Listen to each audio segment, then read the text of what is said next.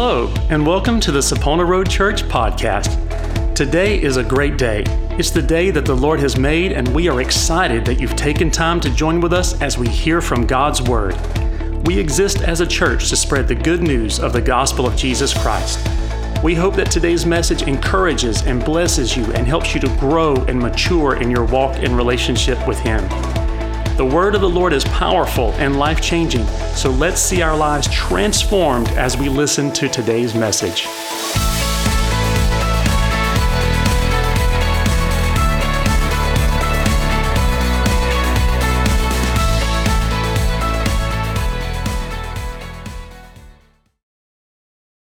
Um, I want to uh, talk to you today on the thought of uh, we need less.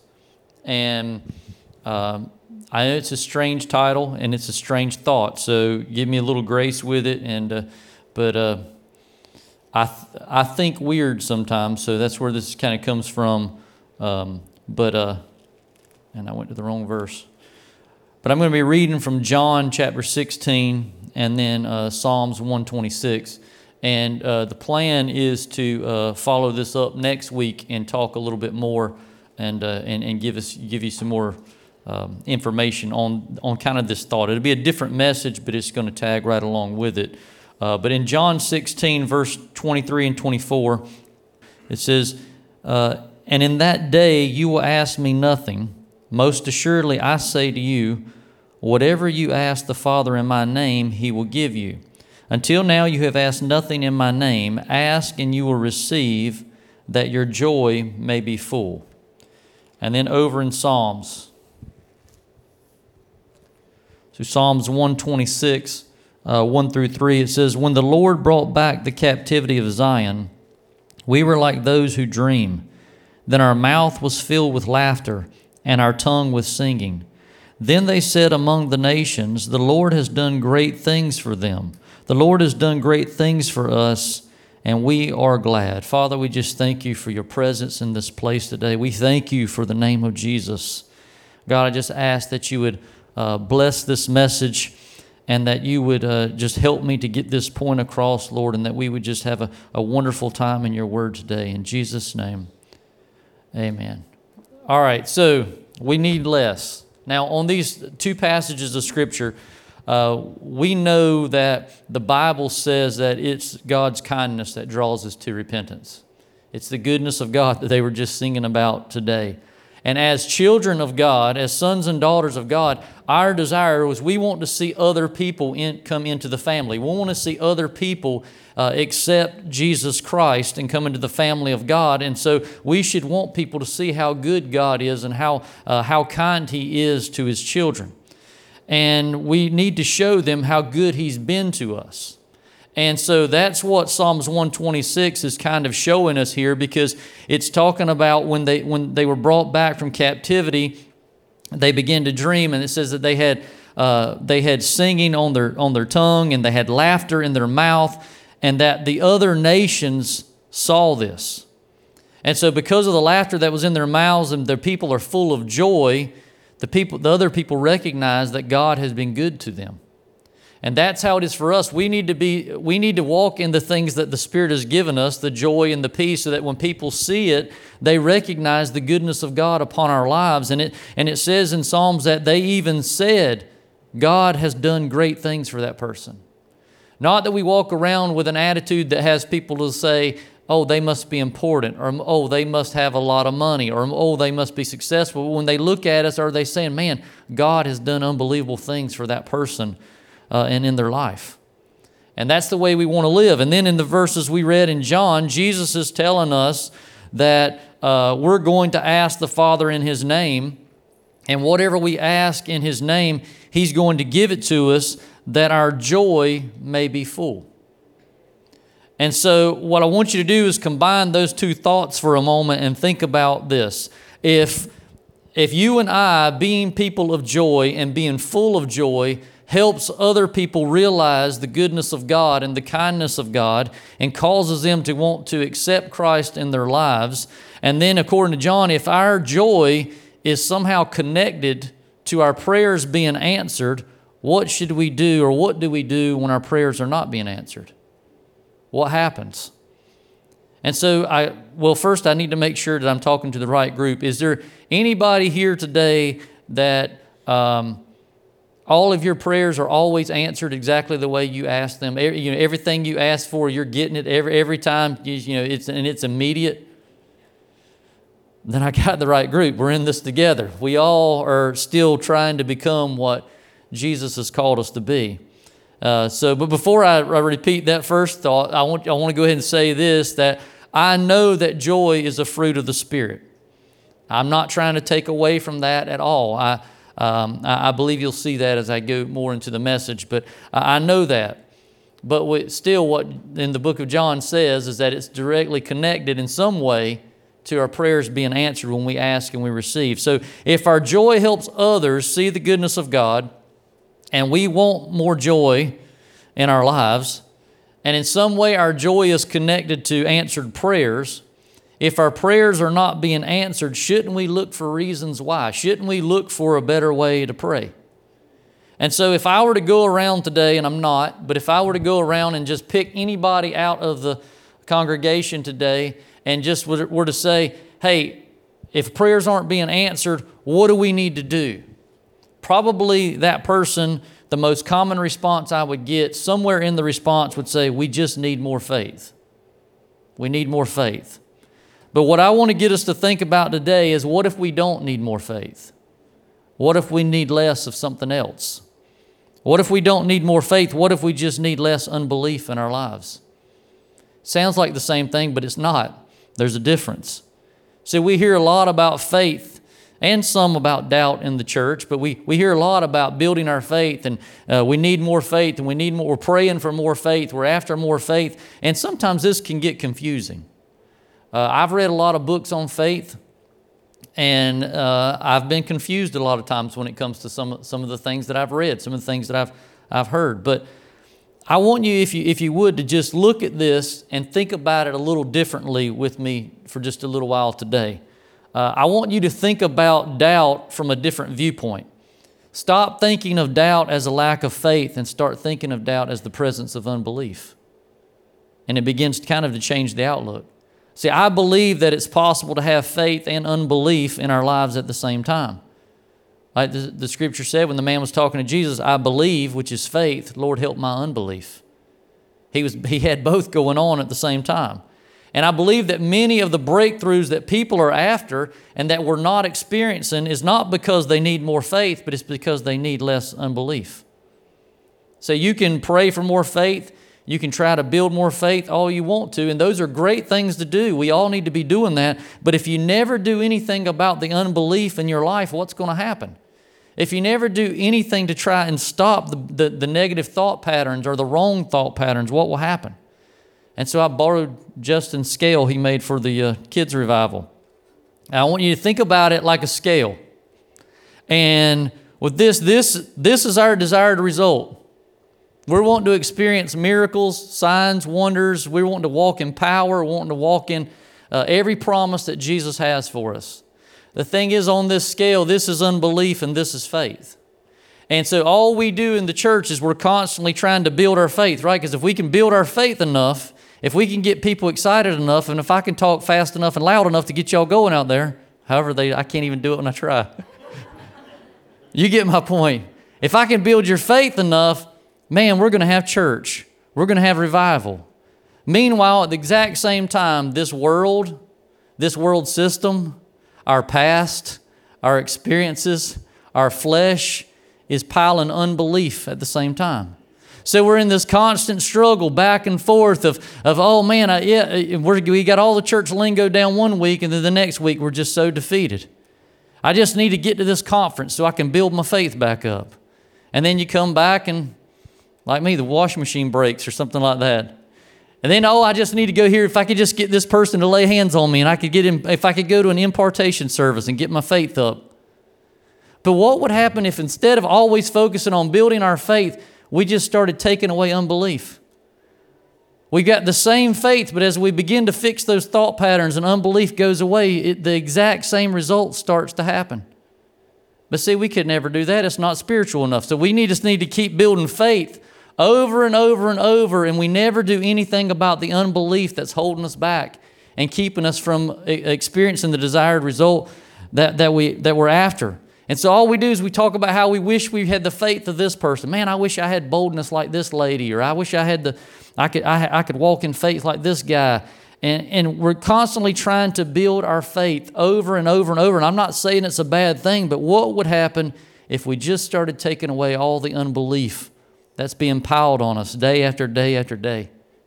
I believe we would have the same result, but I believe it might even come a lot quicker and easier than these struggles that we're going through. Another way to think of it is like your air conditioning unit. Now, it hasn't been that hot this weekend, but it's been hot. And if you're thinking, man, I just I, I need my house colder, I want it colder, you can install a bigger AC unit every summer if you want to. You can get one that's three times as big as what your house requires. You can run it on a lower temperature every day. You can keep dropping the temperature. But if you keep leaving the doors open, what's going to happen? If you keep living, leaving the windows up or you don't insulate your house to protect it from the outside environment that's trying to force its way in, nothing's going to change. That house is going to be hot and you're going to be miserable and sweating. See, I think that's what's happening to many of us as we continue to beat ourselves up and just have this negative outlook and just say, I just wish I had more faith. I just wish I had more faith. What are you doing about the unbelief that's coming against you? Many of us rarely, if ever, have done anything about unbelief. We just keep striving for more faith and working ourselves to death. In 2 Kings chapter 6, when Elisha is having an issue with the king of Syria, or the king of Syria is actually having an issue with Elisha, because the king of Syria uh, wants to attack Israel and defeat them. And every time he plans something, Elisha tells the king of Israel what's going to happen, and uh, Israel keeps defeating Syria. And so the king is upset and he is convinced that there's somebody that's a traitor in the camp. And so he has his people together and he's, he's wanting to know who's the traitor, who's telling the king of Israel what's going on. And he demands to know who it is. And they tell him it's none of us, it's not us, it's the prophet. It's the man of God, Elisha. He keeps telling the king of Israel everything we're going to do. In fact, he's able to tell the king what you speak of in your bedchambers. And so he's upset now and he says, Well, go get him. And he sends an army to go get one man. And uh, when this happens, this is when Elisha's servant looks out and he sees all the soldiers and he is scared to death. And so, full of fear, he tells Elisha, He says, Hey, they're, they're, we're surrounded. Master, what are we going to do? And Elisha says, Don't be afraid. There are more for us than there are for them. Now, the servant, uh, servant doesn't understand. He's still upset. He's still scared. And so Elisha prays for God to open the servant's eyes. God opens the servant's eyes and he looks out and he can see that the, all around is filled with angels and chariots of fire, and they truly are more for us than there are for them. Now, I want you to think about this because this was the servant of Elisha. This was a man of faith. Elisha's servant wasn't just somebody who fixed his meals and cleaned up after him. He, he did life with him. He participated in the miracles that Elisha did probably many times. This was a man of faith. So he was not in this position of fear because he had a lack of faith. He had faith. He was in this position because of unbelief. See, when things are going our way, it's really easy to say that we're people of faith. It's really easy to talk faith, speak faith, all that stuff. But when things go wrong, that's when unbelief is, is revealed. It doesn't mean that you don't have faith, it just means that there's unbelief there. And when something's revealed, we should deal with it. But usually we don't. We just go after more faith instead of dealing with the unbelief. See, what's really interesting is that to me is that the Bible never says that Elisha even saw the angels or the chariots. He, he probably did. We don't know, but it doesn't say it. We don't really know what Elisha saw or didn't see because when the soldiers actually came down, he didn't mention anything about the angels or the chariots of fire. He didn't say, hey, there's more around you right now than you have to come after me. He, he struck them with blindness. He went a totally different direction. He didn't do anything with, with what he had spoken to the servant. I don't know whether what he saw, I don't know whether he saw them or not, but the fact is he didn't need to see them because he wasn't full of unbelief. And because he wasn't full of unbelief, his faith never wavered. Jesus with Thomas in John 20. This is John 20, verses 24 through 29. Now, Thomas, called the twin, one of the twelve, was not with them when Jesus came. The other disciples therefore said to him, We have seen the Lord. So he said to them, Unless I see in his hands the print of the nails, and put my finger into the print of the nails, and put my hand into his side, I will not believe. And after eight days, his disciples were again inside, and Thomas with them. Jesus came, the doors being shut, and stood in the midst and said, Peace to you. Then he said to Thomas, Reach your finger here and, and look at my hands, and reach your hand here and put it into my side. Do not be unbelieving, but believing.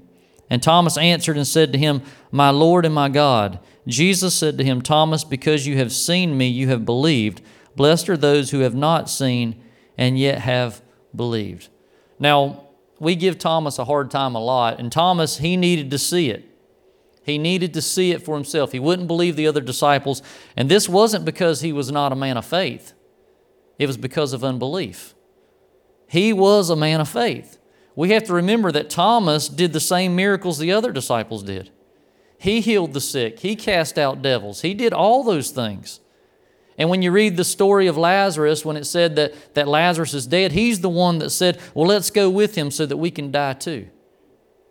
He was, he was a brave man. He was a man of faith. He was ready to go and give his life because of his faith. But he also struggled with doubt because of unbelief. And many times it's the same way in our lives. I believe every person in here that you are a person of faith.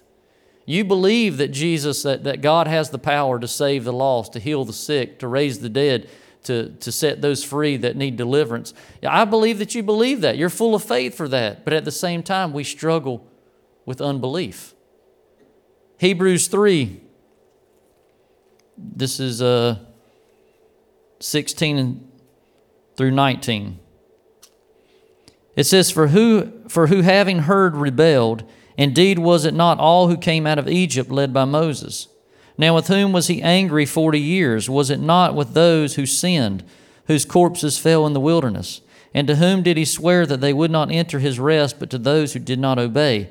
So we see that they could not enter in because of unbelief. See, the children of Israel could not enter because of unbelief. It wasn't because they sinned or they rebelled, which they did. It was because of unbelief. And it was because of unbelief, if you think about it, unbelief is ultimately the reason why they sinned and they rebelled.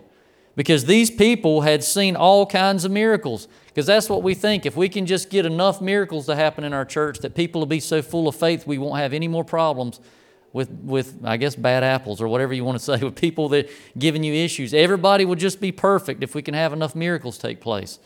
They had seen all kinds of miracles. They had been through the plagues. They had seen the parting of the Red Sea, the manna, the quail, the water from the rock. They had seen unbelievable things. They knew what God could do, and they had faith in what God could do to a degree, but they were still full of unbelief. They never did anything about their unbelief, even though they were seeing amazing things. In Matthew 13, verse 58, it says, Now he did not do many mighty works there because of their unbelief. See, it doesn't say that he didn't do many mighty works there because they didn't have faith or because of a lack of faith. It was because of the presence of unbelief. They're similar, but they're not the same. Mark's gospel says he healed a few sick people. That sounds like the state of the church to me. We, we come together and we're praying and we're believing and we're, we're teaching and we're reading and we're studying on miracles and all the things that Jesus does. But when you actually think about the miracles taking place at a lot of places, we just have a few sick people getting healed, which is good. A miracle's a miracle. I'm all for it. But so what do we do? We need to have another conference on faith. We need to bring in this evangelist to preach on faith. We need to have somebody come in and talk to us about our faith. But yet nothing's ever done about unbelief. I had this thought come to me, uh, I don't remember if it was yesterday or, or Friday. So, if all the disciples were men of faith, because they went out, healed the sick, cast out devils, did all those things, they're all men of faith. And you know how Jesus would go away with Peter, James, and John? Sometime, somehow they got to be the ones that were included. And, and I've heard people give different reasons why, you know, that he had a close, maybe there was a, a, a closer type relationship, maybe.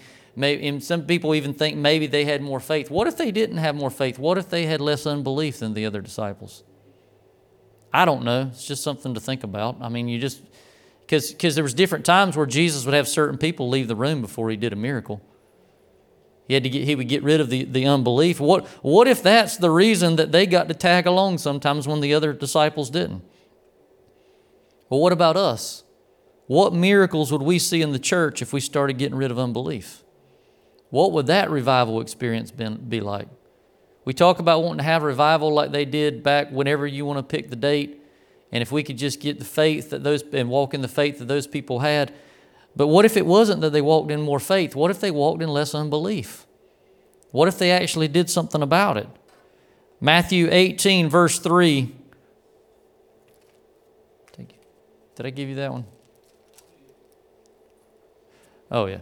Assuredly, I say to you, unless you are converted and become as little children, you will by no means enter the kingdom of heaven. So, we always talk about that childlike faith. We want to be like children. Children have more of something than we do as adults, and they have less of something than we do as adults. Children have more innocence, and they have less unbelief. A child will believe just about anything you tell them in a good way. And what if becoming like a child isn't just about being innocent and, and loving, uh, which those are good, nothing wrong with those things, but what if it's also about not being filled with so much unbelief? What if that's the true key to childlike faith is getting rid of the unbelief? No unbelief to stop us from believing God's word or acting upon God's word. And see, now this happens, this verse was right after the disciples could not heal the demon possessed boy in Matthew 17. Matthew 17, uh, verses 14 through 21, we read the account. And it says this It says, And when they had come to the multitude, a man came to him, kneeling down to him and saying, Lord, have mercy on my son, for he is an epileptic and suffers severely for he often falls into the fire and often into the water. So I brought him to your disciples, but they could not cure him. Then Jesus answered and said, O faithless and perverse generation, how long shall I be with you? How long shall I bear with you? Bring him here to me. And Jesus rebuked the demon, and it came out of him, and the child was cured from that very hour. Then the disciples came to Jesus privately and said, Why could we not cast it out? Jesus, so Jesus said to them, Because of your unbelief. For surely I say to you, if you have faith as a mustard seed, you will say to this mountain, Move from here to there, and it will move, and nothing will be impossible for you. However, this kind does not go out except by prayer and fasting. So we've all probably heard this passage of Scripture many times, and, and Jesus, they're, they're asking, Why could we not help this little boy? Why could we not cast this spirit out? And he tells them that they couldn't help the boy because of unbelief. But many times what happens is we'll we keep reading this and now he's talking strictly, I believe, about unbelief after he says this. Because he, he tells them unbelief is why they couldn't do it, and then he tells them what faith can do. And then he says, but this kind only comes out by prayer and fasting. And so, what happens many times is that when we, we keep reading and he says that statement, we automatically assume that he's talking about some big bad demons out there that if you don't fast and pray for two weeks before you encounter them, you're powerless to defeat them, so you better just run away. That doesn't sound like it makes sense when I say it that way, but you've all heard it heard that before. And I'm and if you believe that way, that's fine. That you can you can believe that way if you want. But why do we assume that Jesus is talking about the demon and forget that maybe he's talking about unbelief? When he says that this kind comes, does not go out except by prayer and fasting. What if he's telling the disciples how to get rid of the unbelief that kept them from getting rid of the demon? Now, I believe that if you are knowingly going to be entering into a situation of demonic activity or, uh, or, or dealing with someone who's demonized, that it would probably be a smart thing for you to pray and fast and prepare yourself before you go into that situation. But I also believe that the name of Jesus is greater than any demonic power on any day of the week. I, I, just, I don't believe that if I just happen to come upon a situation of demonic activity or come upon someone who's demonized, uh, I, believe that I can stand in boldness upon the name of Jesus and not have to run and hide because I haven't fasted that week. I know that maybe you've heard it talked about differently for a long time, but I want to propose this to you again. When you when you give it more thought, and do you think that Jesus' comments here uh, were to bring fear in the hearts of the disciples that he had been sending out about these really tough demons that may be out there?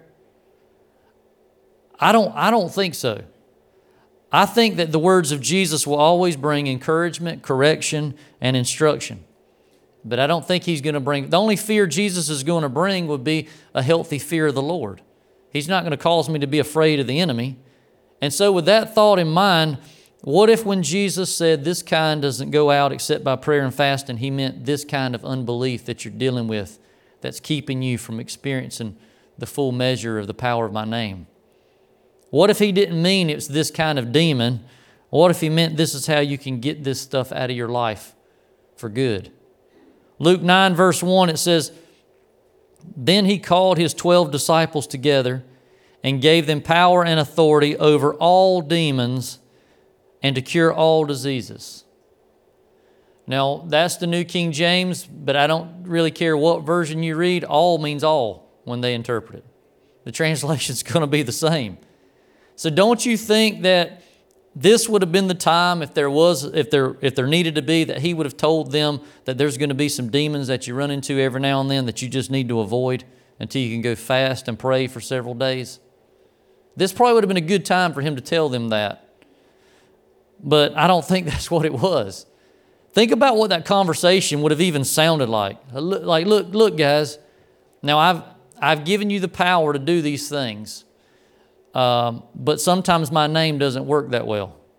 Sometimes you might have to help me out a little bit, guys. I'm going to need you to just fast and pray to help my name out because sometimes it doesn't have the same power that, it, that it's supposed to have. That's insane. But that's a lot of times of the belief systems that we, we, we take on and we, and we build up at, at different times. But when you think about it, it doesn't make any sense because every demon is subject to the name of, of Jesus. Mark's gospel tells the story a little bit different way, and uh, I believe it reveals a little something about maybe uh, about unbelief here that I want to share with you. And this is Mark uh, 9. I thought I had that one. Mark 9 and verse 14 through 24.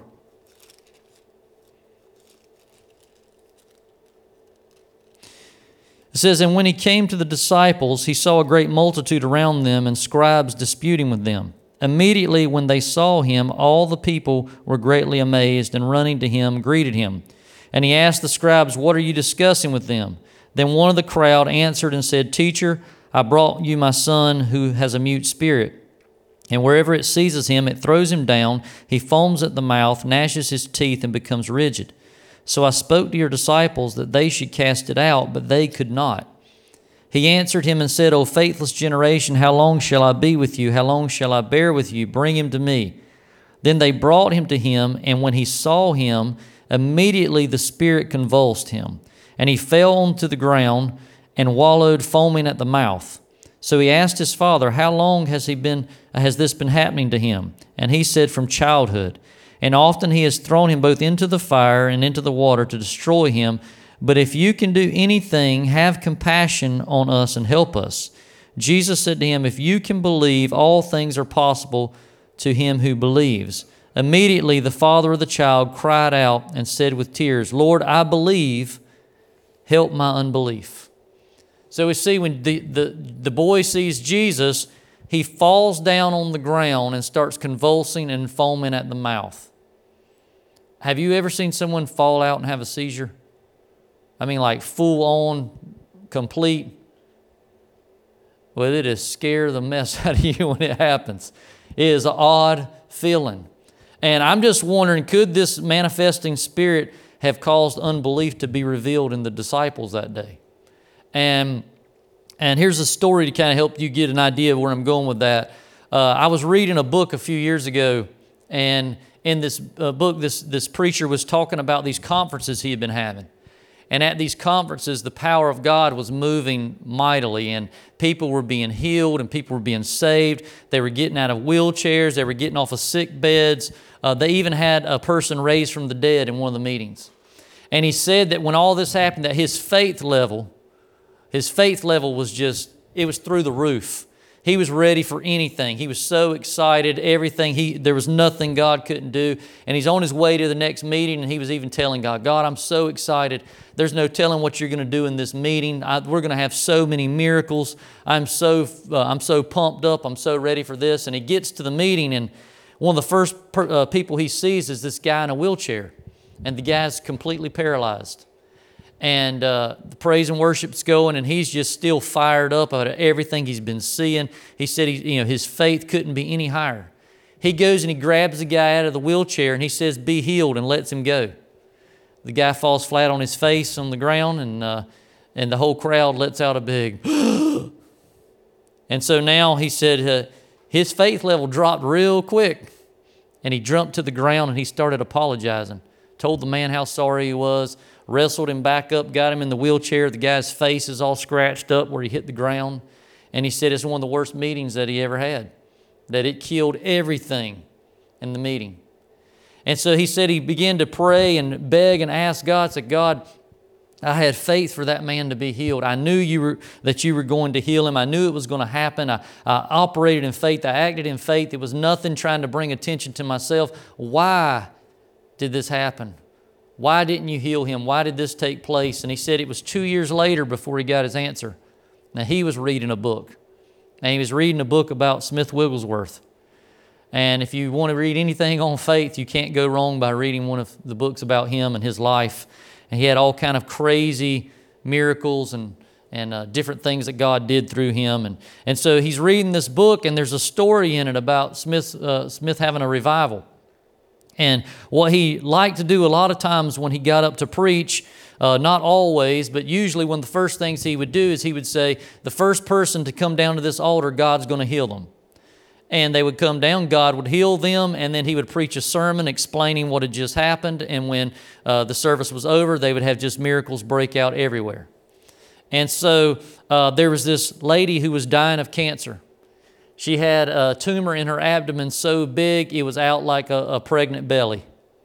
And uh, she was in her last stages, and so two of her girlfriends told her about the revival, and they came and they picked her up, and they had to help her get into the car.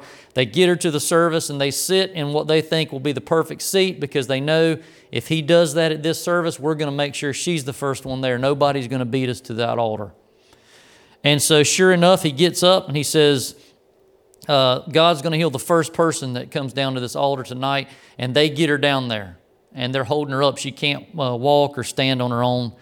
And uh, Smith Wigglesworth doesn't leave the stage. He doesn't go pray for her. You know, we we so many times um, we we start getting moved by sympathy instead of by boldness and compassion.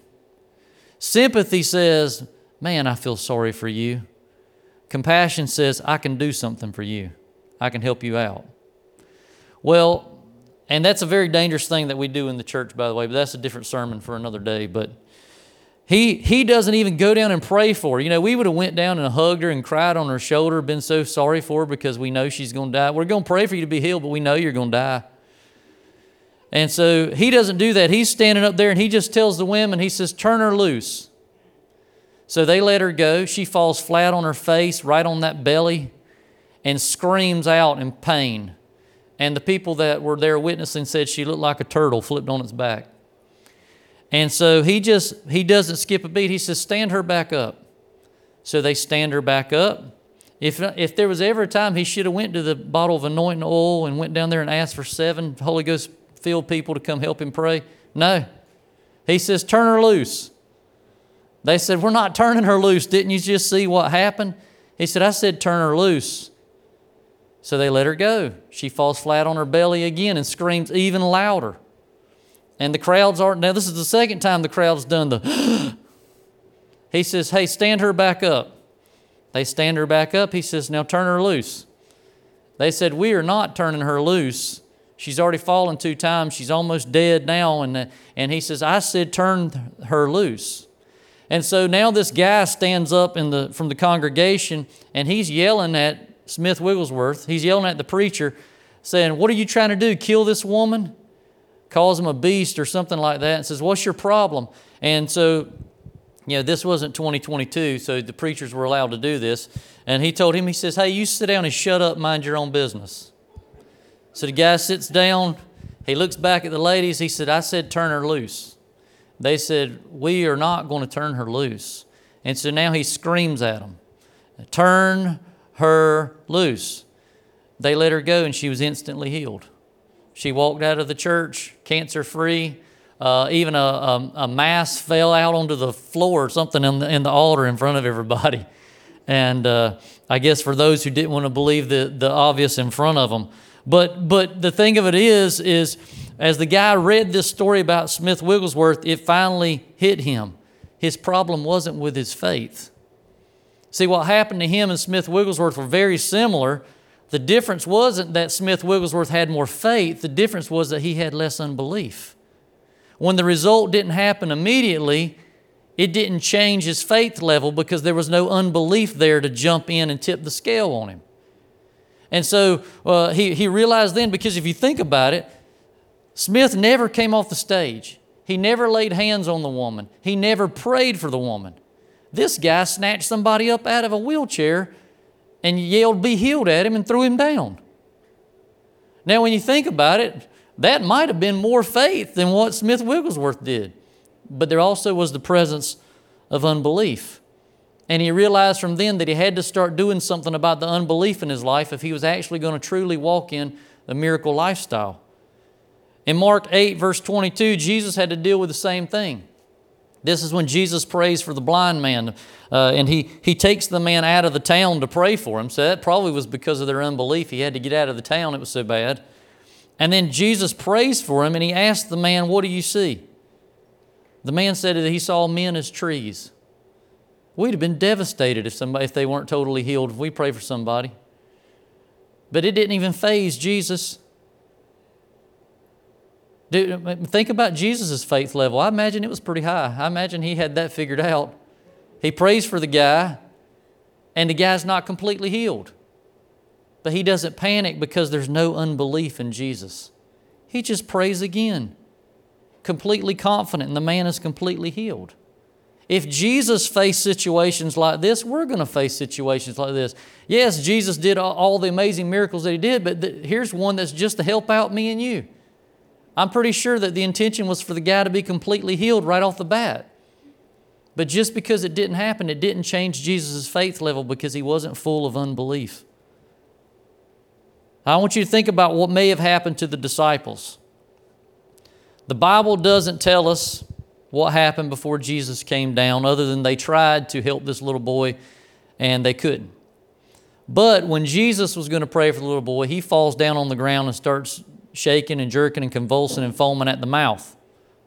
Okay? So it doesn't say that it happened that way to the disciples, but I would be willing to say that it's probably a high probability that the, de- the demon manifested the exact same way when they were going to try to help this little boy. So I wonder if as soon as the disciples saw something like that, as soon as they said, Yeah, we can help your son, if that spirit just began to manifest in such a way that it revealed unbelief in their lives.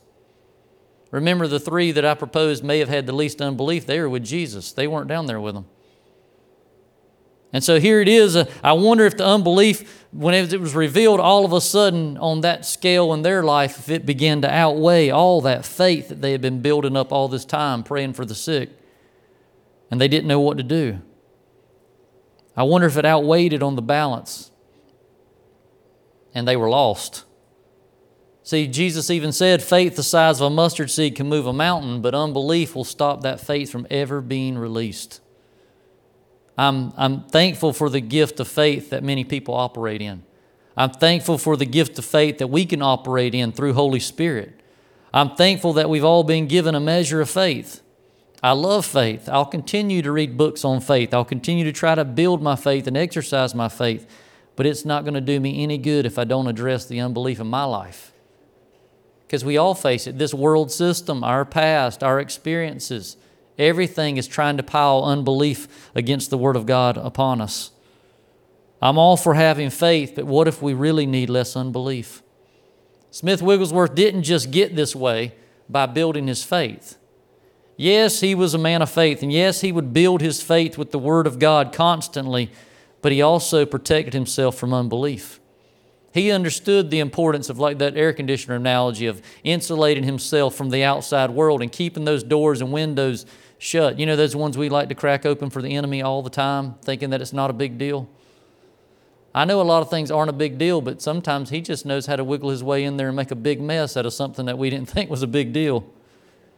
Lester Sumrall, another great man of God, he talks about his encounter with Smith Wigglesworth the first time at Smith's house. And if you don't know who Lester Sumrall is, he's done all kind. He had all kind of amazing miracles happen. Uh, was even given the key to a city. I think it was somewhere in the Philippines where he had uh, went and delivered a demon possessed girl that was in prison that they didn't know what to do with. Just just crazy stories. Uh, also, he was Rod Parsley's mentor. Uh, some different people, but when he met him he, he, this was going to be, I think, the first or second time they had seen each other in person. They had set up to meet at Smith's house, and he shows up. Smith Wigglesworth comes to the door, and he's there, and he's got a newspaper under his arm. He's got an umbrella over his shoulder, and he's got his hat on, his little top hat. And Smith, you know, he, he was known for not, I guess, having the best tact. But he said, uh, You can come in, but that stays outside. I don't allow anything but the truth in my house, no lies and he wouldn't let him bring the newspaper in his house. And this, you know, this was way before we all knew how crooked newspapers and media outlets were. But he wouldn't allow it in the house. The only book he would ever allow in his house was the Bible because he was not going to be influenced by anything else that would cause him to have unbelief. He was a great man of faith, but he understood the danger of unbelief. And it's something that we've neglected in the church for a long, long time. Now, Lester Sumrall continued reading the paper. I am not preaching against the paper. He did amazing things for the kingdom of God. It was just every time he went to see Smith, he had to leave that paper outside. He would never compromise it. And so that's what he would do. He'd go see him, he'd just drop it at the door and pick it up when he left. So, yes, we should continue to build our faith, but we've all been given enough faith to experience every single promise that's in this Word of God if we would just get rid of unbelief. Our society is so obsessed with wanting more. No one is satisfied with what they have. They want more, they want more of everything, more of this, more of that. But what if we actually need yes, uh, need less? What if that's the key to all of it, to experiencing everything that we talk about so much? What if it's not? I'm all for going after more. Please don't think I'm completely against that. I'm just wanting you to think of something in a different way. Because I'm all for going for more, but what if we just need less to experience the more? What would happen if we started being more intentional with keeping unbelief out of our lives the same way we are about trying to build our faith and build our, and build our knowledge? I think it would be an unbelievable revival. I think it would be an unbelievable experience, an unbelievable way to do life. That when any situation that we face, that fear would have no place because we've given unbelief no place. Does anybody in here, do you battle fear? I think we all do to an extent. And I think about that in myself with different things I have in my life that I just, I don't know, I just get afraid for some reason. And uh, I, had a, I had a good manager one time that they piled a bunch of work on me, like crazy stuff that I had to fix where somebody had messed up. And uh, now this was the manager who was supposed to be trying to get the most out of me he could. But he saw I was taking a lot on, and he finally he looked at me one day. He said, "He said, Aaron, relax. They can't eat you." And it, uh, it sounds crazy, but it like but it helped me out so much. And I'm like, do what? He said, give them their give them their eight hours and go home. That's all they're paying you for. They can't eat you. What are they going to do if you don't get it done? Now don't take that work ethic literally out there. Do a good job. There's a story behind that situation that made him say that. But but uh but you know sometimes we just we just have this we get our mind on the wrong things and we allow it to stress us out and cause us to be afraid. And, we, and that is the easiest way for unbelief to come into your life is through fear. Fear will cause it to come quicker than anything else. But, but next week, I'm going to talk about different types of unbelief, or that's the plan, and, and, and try and, and help with that a little bit. So maybe if we know more about it, we'll be able to deal with it uh, a lot better uh, in our lives. Okay, let's go to the Lord in prayer. Father, we just thank you for your presence here, God. We thank you for your love, Lord. We thank you for how patient you are with us, God. God, I just pray for every person in this place, Lord, that we would just start to um, be aware of unbelief trying to set in. God, that we would start getting rid of unbelief in our lives, God, and that we would we would trust in everything that you've given us, Lord. You said you've given us all spiritual blessings, Lord. You said that you you've given us all a measure of faith, and Lord, you've given us different gifts through your Holy Spirit, God, and what Jesus has done and what you have given is more than enough. So, God, I pray that we would trust in that, Lord, that our faith would rise in that as we continue to get rid of unbelief. Lord, and we, we continue to, to keep ourselves from this world system and the ideas that it tries to plant in us that are against your word and against your promises, God. Lord, I pray for the needs of every person in here, Lord, that's sick in body, Lord, or that's being tormented in their mind, or that's dealing with fear. God, we pray for John. We pray for healing, Lord, of this hernia and the issues that he has uh, going on. Lord, he needs a miracle. And so we just speak life to him and to this family. God, we pray for Frankie, God, Lord, that Lord, we just ask for complete healing, Lord, and that and that uh, the doctors would see a way, maybe where they didn't see before, God, and that she would get the the the treatment that she needs, Lord. And we just pray for comfort and peace to her, Lord. And, and we just ask that you would be with every person as we go this week, God, that we would just be more aware of your goodness like they were singing about today, God. And that we would speak the name of Jesus over every situation.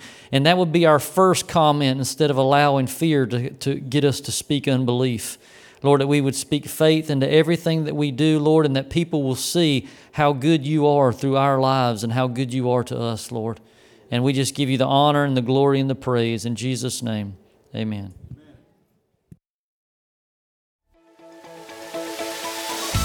We are so happy that you joined us today. If you are interested in learning about or giving to this ministry, you can find more information at saponaroadchurch.com. If you are local to the Fayetteville, North Carolina area, our meeting times are 10:45 a.m. Sunday mornings and 7 o'clock p.m. Wednesdays for our connect groups. From all of us here at Sapona Road Church, we hope that you have a great day as you walk in the Lord's favor and blessing.